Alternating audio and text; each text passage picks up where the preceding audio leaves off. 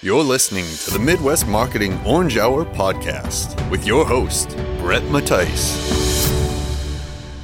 Have you ever heard that thing that uh, I don't know if it's true or not, but you see it all over the internet? It's uh, an apple is more effective at waking you up in the morning than a cup of coffee. But my problem with that is you're drinking coffee for all the wrong reasons. If that's why you're drinking it, you're like, oh no, I got to wake up and drink this coffee. Otherwise, I'm going to be sleepy all day. It's like there should be another reason you're drinking coffee outside of just waking up. Well, and who'd want to boil an apple anyway? First exactly. That's true. That's true. That's funny. So today I'm joined by. Give yourself a little introduction and guess give the elevator pitch of who you are and who you work for and how you're here. My name is uh, Greg Johnson, and I'm one of the owners and the sales manager for Dark Canyon Coffee Company. Awesome. So, Greg, almost all coffees in the world come from the like I guess some people call it the coffee belt, but it's pretty much the equator region. You got Tropic of Cancer and Tropic Cap- Capricorn. Um, what's your favorite country or area that coffee comes from? Well, it kind of depends on what day of the week it is. What day of the week? Yeah, I guess I, I, won't make you pick a favorite. you give me like a top three. You know, currently, as of this moment right now, because moments change, but you know, really, we've been getting some really great coffees out of Guatemala. They've been really nice and bright, kind of got some smoky aftertones to them. And I, that's the one I take home all the time.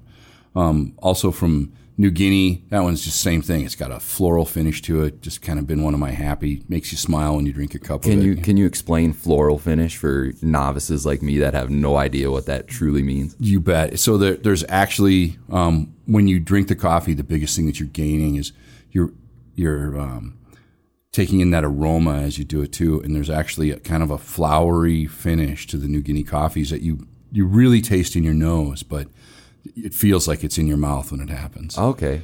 Um, and then right now, the, the Tanzanian peaberry from Africa have just been really good, kind of a red wine flavored.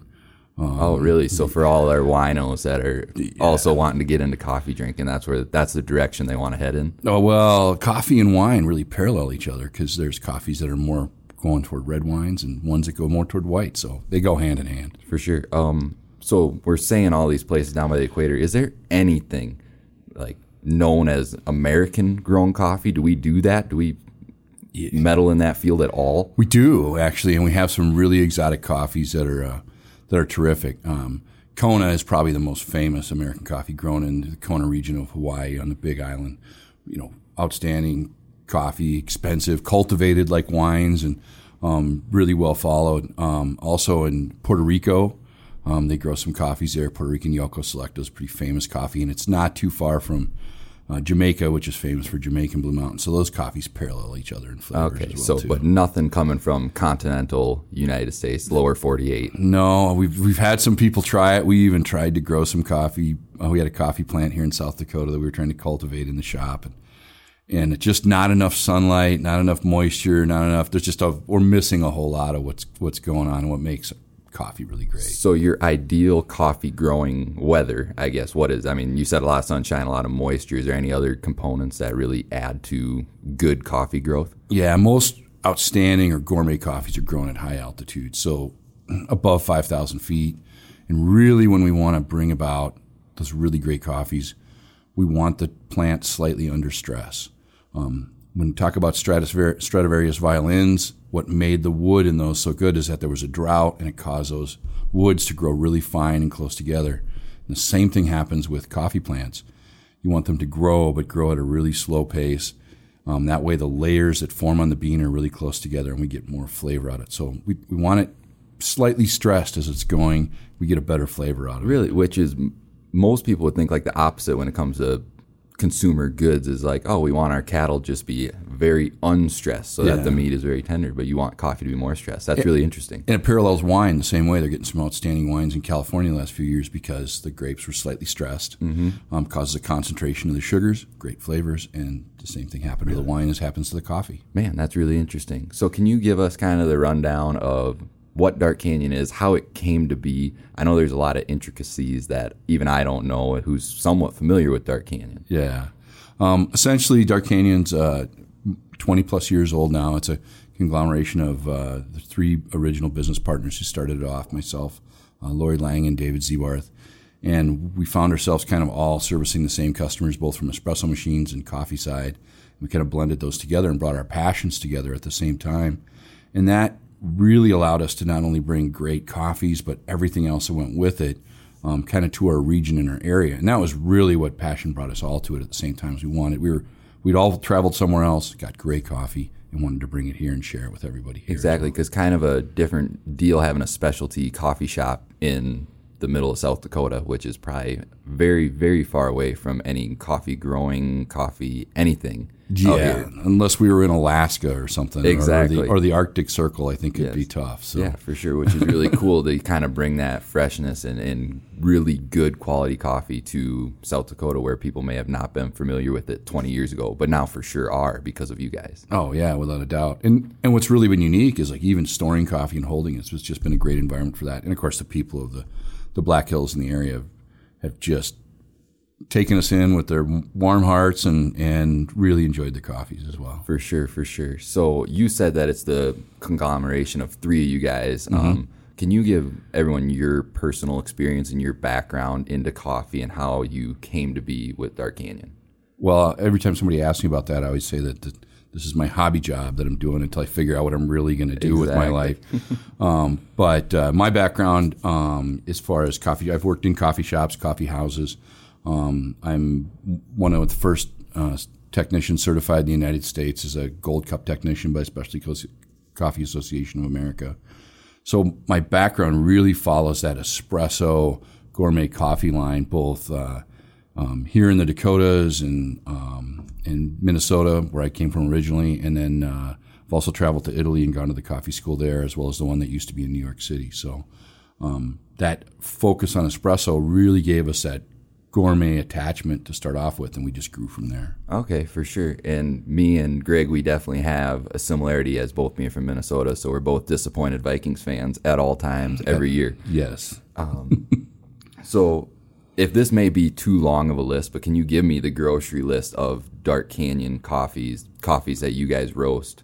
Um, if that is too long, just give me your most popular. I was going to say the list is pretty extensive at this point because it really encompasses all of the the growing regions of the world and the countries that produce coffee. But the things that make us stand out are really our our gourmet or custom blends. So our Dakota roast, our genuine Black Hills roasted gold, our flame kissed, our rattlesnake brew, um, our Canyon Gold. Those are our coffees that are, are day in day out the the most popular ones that are out Yeah, there. that you're brewing, not brewing, roasting every single day. Um, yeah, for sure. Yeah, and, and those are those are blends. So we're taking those coffees that are grown in different regions, blending them together to get a, a flavor that we're chasing. Okay, so you take like a flavor uh, bean from Guatemala and a bean from Jamaica, mix them together, which that's probably not the right combination, but general we, idea. we might try it next week. Exactly. Sounds good.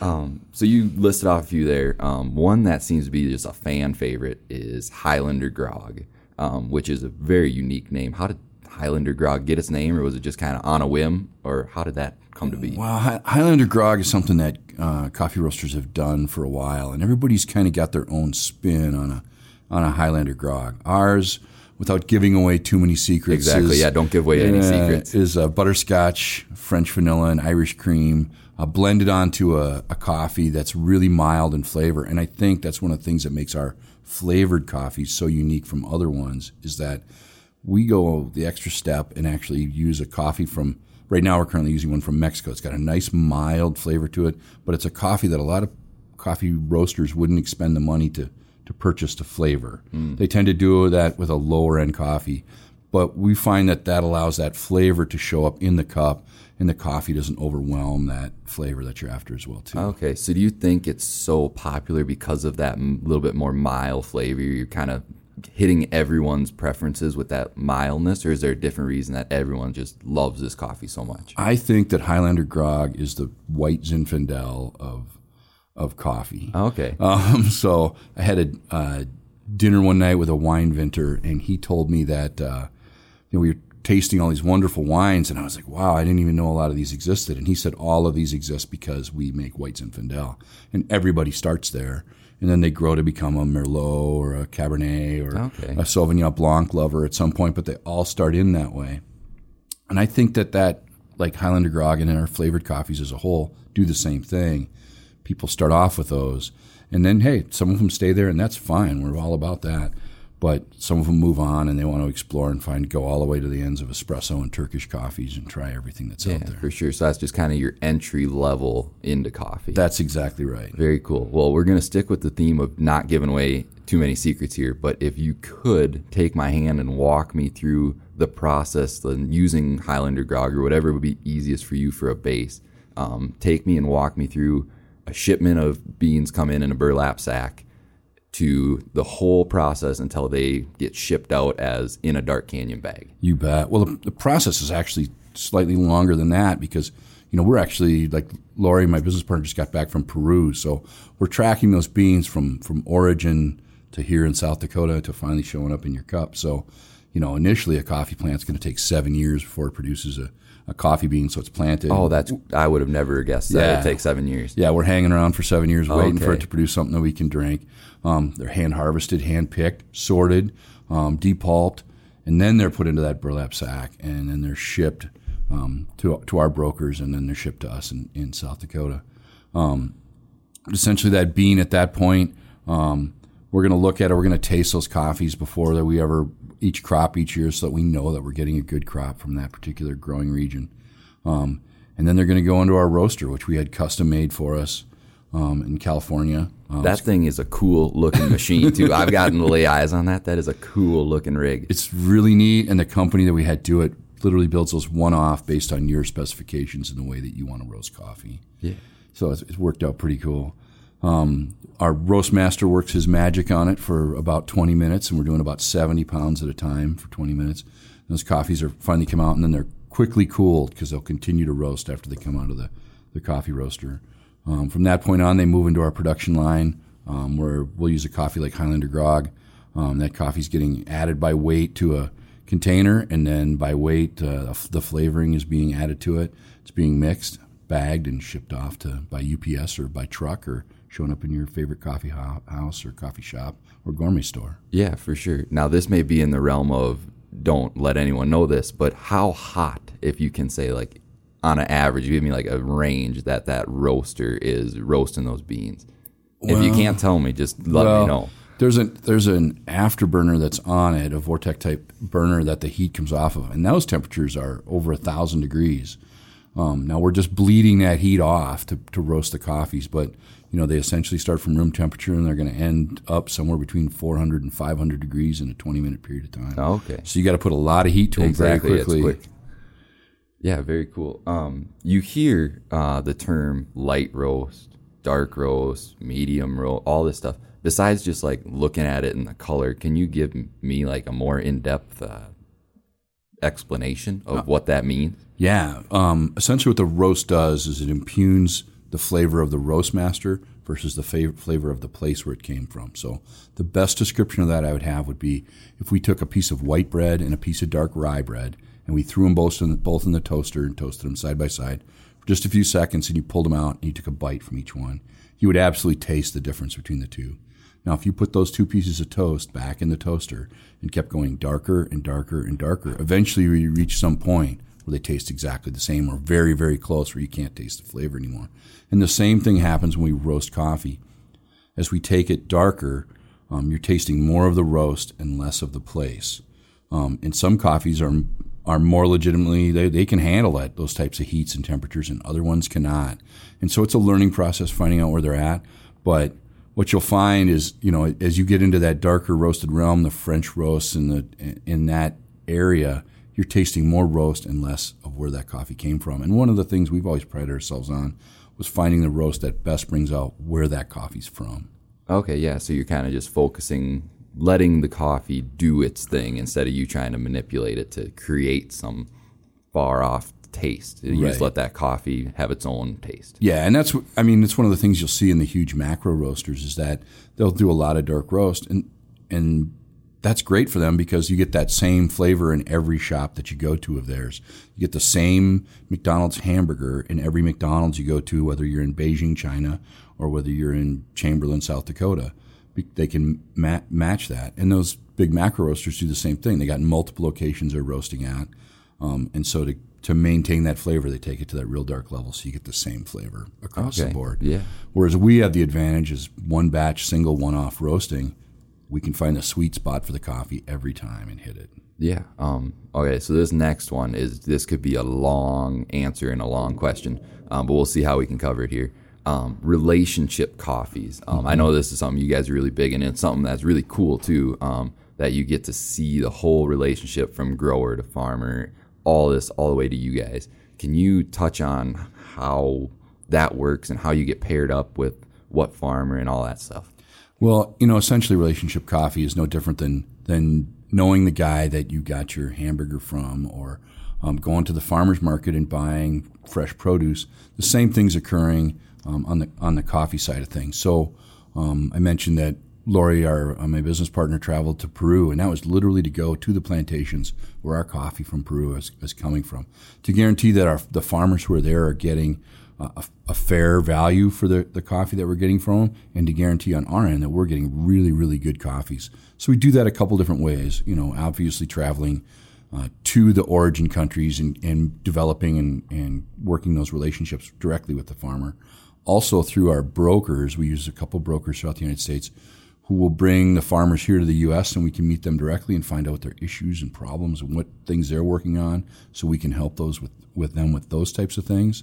Um, one of kind of the stories that maybe it'll take a minute, but That's all right. We have plenty of minutes. that's it. I sat with a uh, one of our growers who's from Mexico, and one of the issues he had had years ago was that um, he had raised his crop, and in the midst of the growing season, his daughter became very sick and had to go to the hospital. Well, he couldn't afford to take her to the hospital, but he did, and then he had to pre-sell his his coffee in advance um, for pennies on the dollar because he wants to help his child, and so he wound up not getting much for his coffee that year. He almost went bankrupt, and and just because one of his kids got sick. Well, he wants to produce great coffees, and we want to help him with that. So through our broker, we developed a program where now what we do is we pay up front fifty percent of the value for that whole crop or what we estimate that crop's going to be, and then he has working capital, money he can deal with. If he has an emergency or an issue, he can he can deal with that. If his kid gets sick, he's got some money to do that with, and then we pay the balance of it when the when the coffee's delivered. Whereas in the past, those farmers never got paid. They never got a penny. They never got anything until the moment that coffee was delivered. And they suffered because of it. And this way, we developed that relationship with them.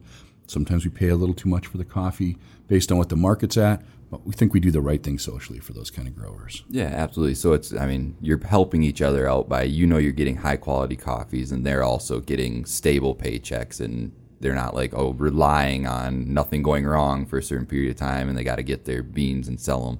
Um, so yeah, you're definitely helping each other out. Oh yeah, without a doubt. Plus, it's raised the level of the coffee too because they they hold that relationship important as well too. So if there's something, you know, they should be raising the beans in a different way or picking a different plant varietal, they're willing to do that because they want that relationship to go on as well too. For sure. That's awesome. We're going to take a little breather and we're going to talk about the coffee delivery system of Burlap next. All right.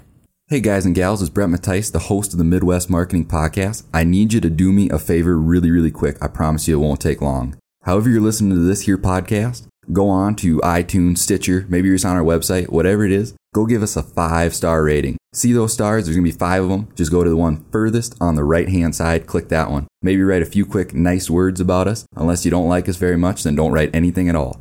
Thanks a lot. I appreciate it. Let's get back to listening. All right, we're back.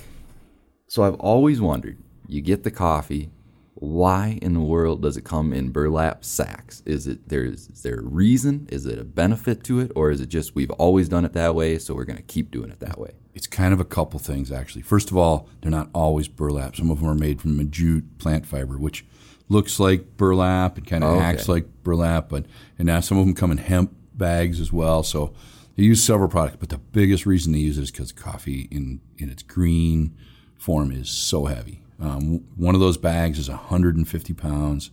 Um, Okay. There's not much out there. You can't put that in a plastic sack and deal with it too well and be able to pick it up with hooks or things like that and still have it hold together. So that's primarily the reason it's done. Okay, just a durability issue is what we're looking at. Yeah, it's exactly it.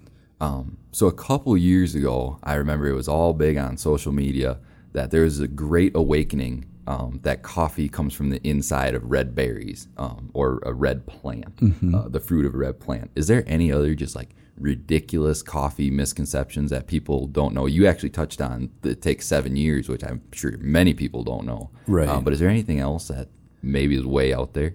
Well, the bean itself actually does come from the inside of a red cherry. So there's two beans that face each other, and every cherry you pick off the tree has got like two two separate beans in it. So how big is that red cherry? I That refer to it cherry as a berry, but that's It- incorrect. yeah, the, they call it a cherry, and it's it's probably as the size of a uh, um, you know a cherry tomato, maybe just a a, a touch smaller than that. And so the the cherry itself has got a skin on the outside, then a substance called mucilage, which is underneath, and then there's a parchment underneath that that covers the bean. And one kind of one of the things that's going on in the United States now is they're using that uh, that mucilage for um, a zero calorie sweetener in products like Bai um, that's out there right now. That's actually using the coffee uh, mucilage to to sweeten those drinks without any calories. To Oh, okay. So everything gets used. The the parchment um, and the mucilage and, and everything what gets turned back into fertilizer and rescattered on the plants themselves. So it's it's a pretty green process. Matter of fact, most coffee's grown in like a seventy percent shaded area. Usually they're growing another product over the top of it, uh, mangoes, bananas, uh, fruit of some sort normally. So um, most coffees are shade grown, whether they have a certification to that level or not. I would say Okay. you're probably getting shade grown coffee. Um, so you're saying they grow mangoes over the top, so like on a coffee plantation, you got the coffee low, and then they're planting mango trees or already have mango trees to shade them. That's exactly right. Seventy percent shade, only thirty percent of the light kind of comes through. Um, they don't want direct sunlight. At least gourmet coffee plants don't want direct light. We touched on it earlier when we talked about stressing the plant slightly. Yep. Um, that's one of the things we do. There's a varietal of coffee. There's two varietals actually, Arabica and Robusta. And Robusta is a real hardy plant that grows in direct sunlight. Usually, your gourmet coffees aren't coming from that. Sometimes they'll call it sun coffee. So all of our coffees are Arabicas, and those grow at high altitudes, and they want that 70% shade. Um, they produce lots of flavor. They're naturally low in caffeine, um, but they're not very resistant to bug infestations and things like that. It's a little tougher plant to to cultivate, but Okay. get a better flavor A out little of it. more, little more work. That's exactly it. You you said a little bit about uh, certificate, like shade certification. Can you touch on that about how that works? Well, like shade grown coffees, and, and like I said before, most of the coffees you're getting are probably a shade grown coffee, whether you know it or not. They may not have a certification because to receive that certification, they'll have to have seven to 10 other tree varietals in the area. So let's say you're a coffee grower and you have um, coffee plants growing and you have 70% coverage over the top, but it's all mango trees. Well, you don't qualify as a shade grown coffee. Oh, okay. You've got to have a diversity amongst the plants that are over the top you, and then a certifier would come out and verify those coffees. Interesting. So people that do have the seven to ten different varieties of trees, um, do that their coffee you got to pay more for that because it is certified. Yeah, you typically you will. You know, there's tons of certifications that can go on the coffees between uh, fair grade, uh, fair trade, organic, shade grown. Um, the, I always joke about we were going to get our coffee certified as dolphin safe soon. Dolphin safe. um, one thing that I thought I got the tour of Dark Canyon, the facility. Um, the one thing that just blew my mind that I didn't know was in the like when you do pull them out of the bag, and before they're in the roaster, they're small and like a whitish color. Yeah. And then you roast them, and that's when they look like a coffee bean, as everyone would recognize it. That's that's kind of it too in its sense. I mean, the bean doubles in size when it uh, when we roast it. We also lose forty percent of its weight in that roasting process too, as we add that heat to it. Um, and so it travels through different levels of roast. It goes from green, which is the way we put it in initially. It travels into a, a realm we call coffee in the white, which is a coffee where it's at its first crack. Um, and then it goes to a level called cinnamon, which is just before we get to the level where we're in our roast between light and full city and French and Italian. So once it crosses that level past cinnamon, and it looks literally the color of a cinnamon stick, then it becomes the coffees that we like to drink. Okay, for sure. So people who are listening to this here podcast, they're like, man, I'm getting real thirsty. Where can they find Dark Canyon? Um, local stores, online, all that kind of stuff. Um, probably the easiest way to find us is to yeah to go to our website initially, darkcanyon-coffee.com, um, and you can p- certainly purchase it there. There's also a list of uh, local retailers that carry our coffee as well too, and they're scattered from from Texas to North Dakota and from California to the East Coast, literally. Yeah, that's the thing we keep talking about. We're based in the Black Hills. Dark Canyon's based in the Black Hills, but I mean, you can get coffee online. It can be shipped anywhere, and in stores, you can just go pick it up in your specialty coffee stores or coffee shops all over the nation for the most part. And getting there, Well, that's exactly it. As they found us, and then they found that the quality of the coffees that we're doing, people have embraced that. And we as Americans aren't drinking as much coffee, but the coffee we're drinking is better. And so I think that's a better thing for all of us. Okay, for sure. Um, as we wrap up, uh, is there any last minute things that we, maybe we didn't touch on that you feel are super important, or just a random thought that's on your mind? Well, just from the side of the side of Dark Canyon, or from myself and my uh, my business partners, I, I think we really appreciate the people out there who are really consuming our coffee and are really passionate about it. We get stories, we get flags shipped to us from the Middle East and Afghanistan and stuff. People are, are drinking our coffees and love it, um, and it's just really cool and kind of heartwarming to, to realize that this coffee that we that we're really passionate about, uh, these people are just as passionate as we are, maybe even more so at times, and and uh, we just love to thank those people out there who are doing that. For sure, that's great. Good, thank you. Um, my favorite coffee fact that I found, um, my favorite president is Teddy Roosevelt. Love Teddy Roosevelt, and he's like the ma- most famous president coffee drinker of all time. I don't know if you know this or not, um, but his son said uh, his coffee, like his drinking vessel, should be more in the realm of a bathtub. um, and it's rumored that he drank, which seems ridiculous, and it's been a long time, so the story's probably grown. Yeah. Um, but it, it's rumored that he drank a gallon of coffee a day, which seems very unhealthy. Um, because anything of that much is bad for you. It's got to be. Well, it kind of depends too on the level or the strength of the coffee that he's drinking. So at that time, uh, a lot of the coffees were really mellow and really mild, and they weren't using much coffee because coffee was hard to get, hard to transport. Um, Abraham Lincoln's got a really famous line. Speaking of presidents and Yeah. talking about coffee, um, somebody brought him a cup of coffee, and of course the Civil War was on, and they were cut off from their coffee supplies. But they brought the cup out, and he looked at it and took the sip, and he said, "If this is coffee, then bring me tea, and if this is tea, bring me coffee." Bring me coffee. but whatever it was was so light and so thin that there just wasn't any flavor to it. And that's I could very well be that Teddy Roosevelt was drinking. he was you know, drinking really thin, soft coffee. My dad drank some stuff he called Swedish gasoline, which was coffee that he drank all day. Same deal. It was really mild and there wasn't much coffee to it. But Interesting. That's some good background to that story. so that maybe that is true. He's just not drinking the potency of the coffee That's we have a- nowadays. yeah, that's exactly it. Just because it was so difficult and so hard to transport. Interesting. Very cool. All right. Well, I guess I have to judge Teddy a little bit harder than if, if he's only drinking soft coffee. he did get shot and finish a speech. So we true. That's that. very true. Um, other than that, thanks for coming on, Greg. I appreciate you talking to me. Um, and thanks for tuning in. You bet. Anytime. Thank you.